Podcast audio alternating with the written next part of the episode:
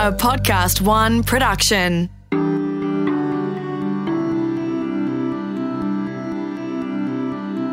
The truth about starting a business, crafting a career, having a family, and managing to fit it all in. Superwomen, we ain't. From the founder of Boost Juice, Janine Allis, and leading executive and career coach, Margie Hartley. Welcome to Superwoman We Ain't Season 2. I'm Margie Hartley. I'm Janine Allis. Today we're going to talk about the busyness trap, setting yourself up for success, and taking control of your busy. Janine, when I ask people how they are, they always say, I'm busy, really busy, Margie, super busy, busy, I'm so busy. It's replaced, I'm good, thanks.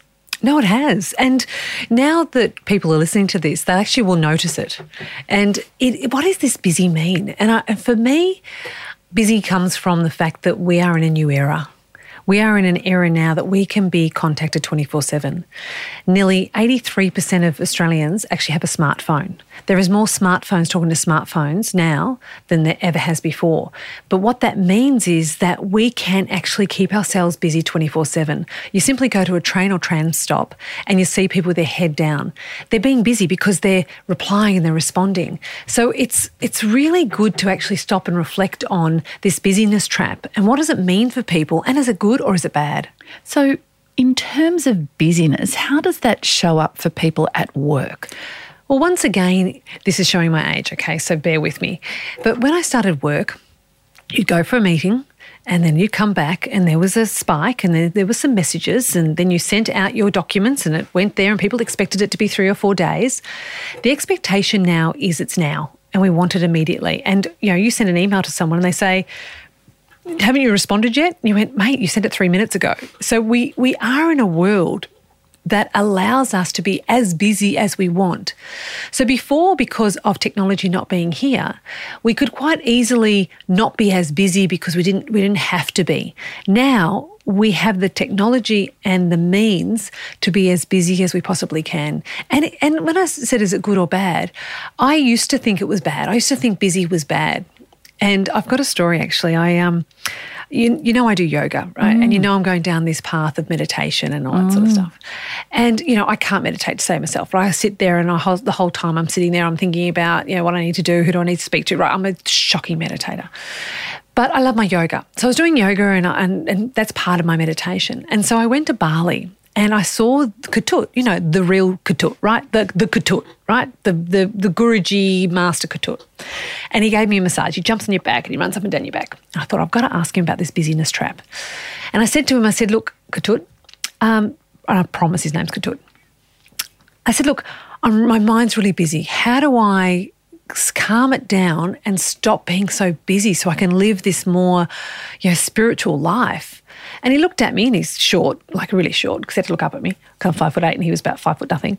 And he said to me, he goes, You're busy. Enjoy it. That's who you are. Just be busy. And I just went, Oh. He said, you, Are you unhappy with being busy? I said, No, I like being busy. Well, what's the problem? Just be busy. And I expected him to say, you should meditate, do more yoga, you know, because he told me one time, the last time I saw him, he said, Your husband do yoga? I said, No. He do yoga or he too old he too old for you? So, so he tells it how it is, right?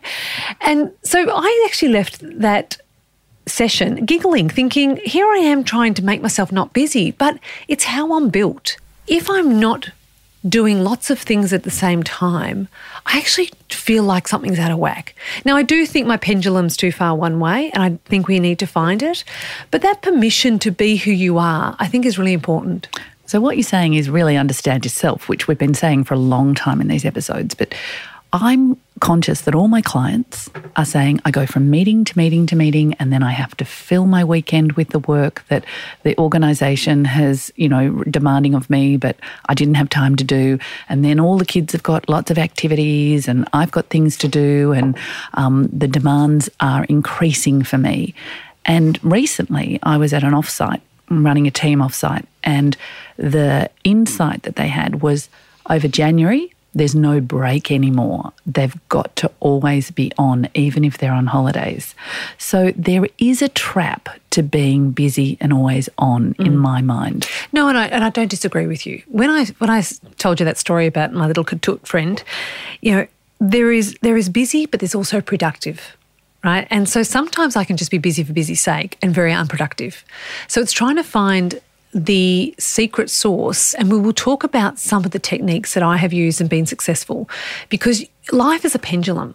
Sometimes you get completely out of control and you think that, God, I don't even know my children's names anymore. And then it goes the other way and you go, hang on, I'm, I've got so much time in my hands. So it's trying to find that equilibrium. It's really interesting now that I'll, I'll, walk around our floor and even in store, and every single person has a phone beside them. And they are sure they're doing their work, but then something pops up. And so they're can I, can I just say, in all my meetings, this is in the last two years, coaching is a one on one experience where you put your phone away. Everybody has their phone on the table like it's um, more than like a glass of water. It is the sure thing yeah. that you have with you 24 7. And I find that rude. Because if someone, if I'm in a meeting and someone's phone's on the table, even turned upside down, they're not listening to me. They're actually waiting for that phone call or vibration because it will. It will vibrate, it will bing, it will do that. So, how can you be present? So, in actual fact, we are in an era now, Margie, that we've never been before, right? We grew up without mobile phones right? The technology that we now have today, we haven't got a rule book. We're making it up as we go. So and one the- of the rule books are don't be so freaking rude.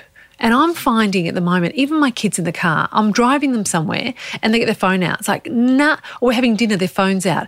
The rules that have to, and there's, and you threaten to take a phone off a kid, it's like you're sticking a hot poker in their eye. It is, it well, is, That's because psychologically, the phones, we're clo- more closely attached to our phones than we are to almost any item um, that we own, our homes, um, our cars, our clothes. It that it, has got everything about us. It's like part of our identity, mm. and people would rather lose their wallet than their phone. My sister's a school principal, and this is one of the key issues in terms of actually how people, how the kids learn in a classroom. Mm. Elon Musk recently talked about the phone and how it is now, even though it's not surgically connected to us, it might as well be. And but what that does is it gives us a form of intelligence. Like if you say, "Gee, what's that bottle in front of you made of?" I can immediately go and Google it, right? So we have a level of intelligence and stimulation that we we actually want more of. So the more you stimulate it, the more you want. So which is the same as being busy. You know, we are busy, we are stimulated, we we don't have to wait for anything. I can get any information immediately by just doing a, a little bit of a Google. And it also is a default mechanism. So this is what interests me when there's a lack of discipline around the use of technology, there's a lack of discipline about meetings that are put in your diary, there's a lack of discipline about actually, you know, how you're going to to take control of your time that actually causes people to spend more time on their devices. Now, I get emails from people that are marked 3 a.m. in the morning. Mm. So now there's no place to hide. Even if we were awake at three o'clock in the morning, if you're pressing your phone or you're on it, you're actually perpetuating this idea yeah. of being busy. And there's there's times when you are busy and you really have to be busy. So I think about the early days of Boost. I had three little kids at home uh, the youngest one was seven months old. And I was growing a business from zero to 100 stores in four years with no infrastructure. I was busy. you know, there was no question. I was insanely busy. I had no time for friends. I had no time for anything. And so when I was climbing that Everest of getting Boost to where it is today, you know, that was truly busy. It's it's now though all the lessons I've learned over those periods of how to be more productive and just being busy, and the productivity come then productivity comes from you know creating the systems. I mean we have you know technology is great in some respects because you can have the systems. You have a diary, get a big black blob and block out time. You know right now I um, Mondays and Fridays I don't have any meetings. You know but for eleven o'clock I do not have any meetings. So I make sure that I have created a system that works for me. But we'll go into that in a bit more detail on how and some of the techniques people so use. The, so the trap, Janine, is actually letting the technology and other people control your time. Is that what I'm hearing? Yeah, correct. Like we've, I started with saying the reason we're so busy is technology, right? I'm a, I love tech right? And I think that it's made me so much more productive in so many areas. So it's not evil. Like it does evil things sometimes, right? But it's not an evil device. In actual fact, it can be very, very helpful to manage your busy. So don't look at it as that. Now, and yes, we need rules. Yes, we need, if you're having a meeting in a boardroom or in any sort of office, put your phone away. Like, stop it. You know, it's just wrong. Hmm. So, but if you're, and if you're at work, they're paying you. Put it in your bag, put it in your locker. So it's important that there's some rules around the screen time. And we're learning that with our children of how to actually manage that. So, so busy's not bad. It's really, if I'm listening to you carefully here, it's busy that is unproductive or busy that is controlled by other people is when you've got to really pay attention Yeah, to how you're spending your time. What I find in my life is someone will say to me, they'll go, Oh, Janine, oh, look, can you do this? Look, I know you're so busy, right? And they say it all the time to me. But the reality is, everyone's busy. Even if you're a stay at home mum, you are busy. So everyone is busy. It's just using, being first and foremost aware of it and actually then taking steps to actually control your busy. You're listening to Super Women We Ain't with Margie Hartley and Janine Allis. If you like listening to the show, please do get in touch on Podcast One, Apple Podcasts, or wherever you listen and let us know. We'd love to hear from you. And don't forget to hit the subscribe button and continue to listen for free.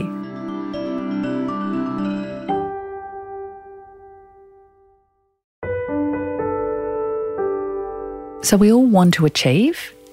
We have to remember that. And it's actually part of our biological need as human beings to achieve and succeed. Uh, the the trap that I hear you talking about is busy is not bad. It's how we're built, which is also part of the thing about achievement, actually keeping on going, finding new goals. But we need to manage our time more effectively so we can be productive. So one of the things I do around this busyness trap, because I get into the busyness trap, and all of a sudden I'm looking at uh, emails and newspapers and online articles and everything in my spare time, and I look up and two or three hours has gone out of my evening, um, I actually think about boundary setting and what my focus is and how I'm going to divide up my time. You mentioned earlier that you black out time in your diary. My diary actually is run as my life. So I actually block out time for exercise, I block out time for dinner, I block out time. And it might sound like an over control for some people, but it's my antidote to what is um, an easy rip tide of me being dragged out into the busyness trap. And when someone says to me, oh, I've been trying to get hold of you, I go, Oh, I'm busy. That's when I actually pull myself up and say, set your boundaries, work out what you're focusing on, and plan your time. I think what we do though is we we actually get into a bit of a habit. You know, we get into a you know we wake up. First thing we do is pick up the phone. What are we doing? How to get, get through some emails. Now, I do that because the quantum of emails I have is so many that I'm not actually feeling relaxed unless I'm getting through them. I think back to when I was uh, 42. Actually, I was 39. And I had an epiphany, and I spoke, speak about this in the first season, but it's relevant to what we're talking about here. And the epiphany was that I want another child. Now, I sometimes sit here and think whether that desire to have another child was a nurture desire or it was a forced circuit breaker. Because there's one thing that you have to do when you have a child is you have to stop and you have to reassess and you have to change. Now, I've got this beautiful 10-year-old daughter who I adore. But I did I did ask myself the question whether it was a way of actually trying to force me to stop. And Were you in the busyness trap Oh, before yeah. you had Talia? Absolutely. I was traveling three months of a year, traveling all around the world. I was in the insane busy time. Like I was barely seeing my kids. I was barely seeing my husband. I remember one time I was in Singapore and I started burst into tears because I just went, I'm done. So I do wonder um, if the the motivation was to nurture and have this new new beautiful baby in my life, or it was like. Was how, it- it how have I stopped in the past? I've stopped because I've had babies. yeah, well, they talk about you know people getting sick in the holidays and that being a because they've just been so busy and then now their body allows them to time to recover. So maybe there are intrinsic signs our bodies know when we've overdone it or we've been too busy. Oh, and we know that. I used to see talk about it as smashing myself against a wall. That I'm a firm believer. I'm very visual, so I see my life as a bucket. And my bucket's full or a bucket's empty. And so when you're so busy, you, you end up emptying your bucket. My bucket's full of holes, right? And I felt like I'd smash myself against a wall. And so I would do, I would literally make a call the next day and book myself into a health retreat mm. to fill that bucket up again. Mm. And so I had my techniques. They were all short fixes because really it's a life changing. But for me, it was, you know, health retreats. It was how do I, again, circuit breaker, how do I circuit break? Because the system that I'm currently running with is actually not a healthy one. Now, I've, I've spoken about earlier, you know, from Ketut that I am a naturally busy person. I like to be busy. And every time I have time free, I will fill it with stuff. But it's not always that healthy. Your adrenal glands get down and you get stressed, and it's not actually that healthy. So, to summarize what we've talked about, really, it's stop complaining about being busy. Actively create the life you want, which is what you just said is what's our circuit break? How do we actually take control? You live in the world of helping people come to you, Margie, and going, I'm out of control, Margie, help me. So, what advice do you give your senior executives? So, first of all, I'm always working with my clients on what we call a goal hierarchy. So, what is this year, for example, about? What is the theme? What is your focus? And then what are maybe three or four areas within that that, you know, career, home, um, finances, whatever, health and fitness, and then how those goals interrelate. So, actually, always creating some level of integration and synergy on your multiple goals that you've got. Because if you're running hard on singular goals, you're going to fill your life up. So then I ask for a lot of reflection time. Now, it can be annoying for people to stop, pause, reflect, and then move forward. But those moments of self awareness are the things that will drive people's own self directed learning and opportunity to keep going rather than waking up 10 years later and going, gee, that's been a busy 10 years. Mm, I mean, I, I'm, I'm tired of people saying to me, oh, Happy New Year. It's February already. Oh, you know, how did where did the year go? Where did the year go, Monkey? Seriously. Okay, so we've I've got some techniques that have been really successful for me. If you've got a group of people that report to you or you're starting a business, you know, you can actually end the day and just feel frazzled, or you can end the day feeling productive. So, some of the things that I did was I do a six month planner. So, every single year, and if you've got a young business and you're listening to this episode, you should be stopping and planning every six months. And the reason it's six months, not 12 months or not three years, is because we are in a new era and change is happening too quickly. From that six month stop, you actually create something called what we call as a D-Day document, where people are accountable for outcomes. So suddenly what you've created is a roadmap for people to be able to achieve what they need to achieve. So instead of people just being busy for busy sake, they're busy on the right things. So I do that. The second thing I do is I create tasks. Now in Outlook, you have a task bar. And so what I do is, if I'm, it may not be sending a task to someone. It might be, um, you know, Sue Smith. Can you please uh, tell me what the update is of that new store that we're building in Parramatta? Can you give me the update? And so it just keeps everyone accountable. I also do. If I send someone a task and there's a date to it, I say to them, look, there's a date of next Wednesday. If you can't achieve that date, so they take accountability for the outcome. If you can't achieve that date, let me know and we'll make another date.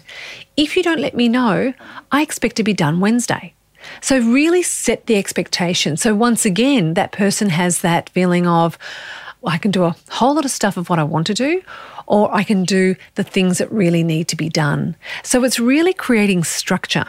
The final thing I do is a communication strategy to then help people be able to know who to talk to when. So when I speak to businesses and they're out of control, often they're out of control because they're not speaking to the right people at the right time. So, for example, a, a, a communication strategy isn't something complicated, it's quite simple. So it's me catching up with my direct reports on a one weekly basis, and it could be one hour, right? Minutes are taken and um, agendas set.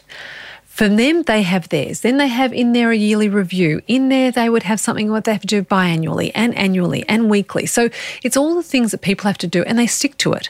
Suddenly, these busy people actually have structure. And so what people feel is they feel like they've achieved their goal. They're not frazzled anymore because everyone's on the same path. So really stop and take a step back from your business before you try to make changes and see what the current status is. Are people just running around like chickens with their heads cut off?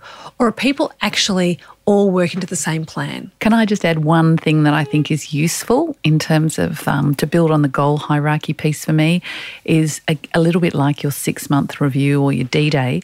What I get people to do is do a time audit. Mm. Now, that includes everything from sleeping, eating, shopping, you know, playing with the kids, doing nothing, lying on the couch, listening to amazing podcasts on Podcast One, whatever it might be. Which is Superwoman We Ain't. Yeah. Season one and two. And so um, you, we fill out just your calendar and take take an audit, just like you would of your finances, or I hope you would of your finances. It's a time audit, you know, because you've only got 24 hours in any given day. So what do you want to take away to add something new in terms of going back to your goals. Mm, so again, this really, really important mindful planning. It doesn't mean you're going to be rigid and not not put your feet up when you're tired just means that you've got the intention of spending your time really effectively. Back to your point about being productive. Yeah, absolutely. Look, at the end of the day, we're humans, right? And we're emotional humans. Like you ask me one day if I will do something for you, and if I'm tired, I'll go, oh no, I'll think of any excuse not to do it. If that day is a day I've got all this energy, then I'll probably say, yeah, yeah, what else can we do? So emotion does play a part in our busyness. And quite often you've got to understand that we're a organic being and you know, if you are constantly running on adrenaline, you are tapping into your sympathetic nervous system, which is actually causing stress. And we all know that stress causes disease and all these all the bad things in the world. So take control. Mm, I I remember the HALT acronym: hungry, angry, lonely, and tired. If you're any of those things, actually pause and don't make the decision that you may be about to make. Hungry, angry, or anxious, lonely, or tired. Mm, no, that's actually never heard of that one before. I thought it was the Hulk, but that's good. No, Look, okay, to summarize how to actually take control, take control or others will. People do not respect chaos. If you're a leader and you you haven't got the structure around it, then it's chaos and you will lose the respect of the people that work with you. Communicate clearly and most importantly, really simply. Okay. And understand that life is a pendulum and we don't get it all right. It's about going, oh, it's out of control. Let's go the other way. Yep. Okay. Now it's in the middle. So we're in control, Janine. You're saying we're ultimately responsible for the busyness trap. We can't blame anything. Conditions might mean that there's technology is um, seducing us into being busy, mm-hmm. but actually we need to prioritize and plan, be present, and learn to say no. Absolutely. On the next episode, we'll be talking about haters gonna hate.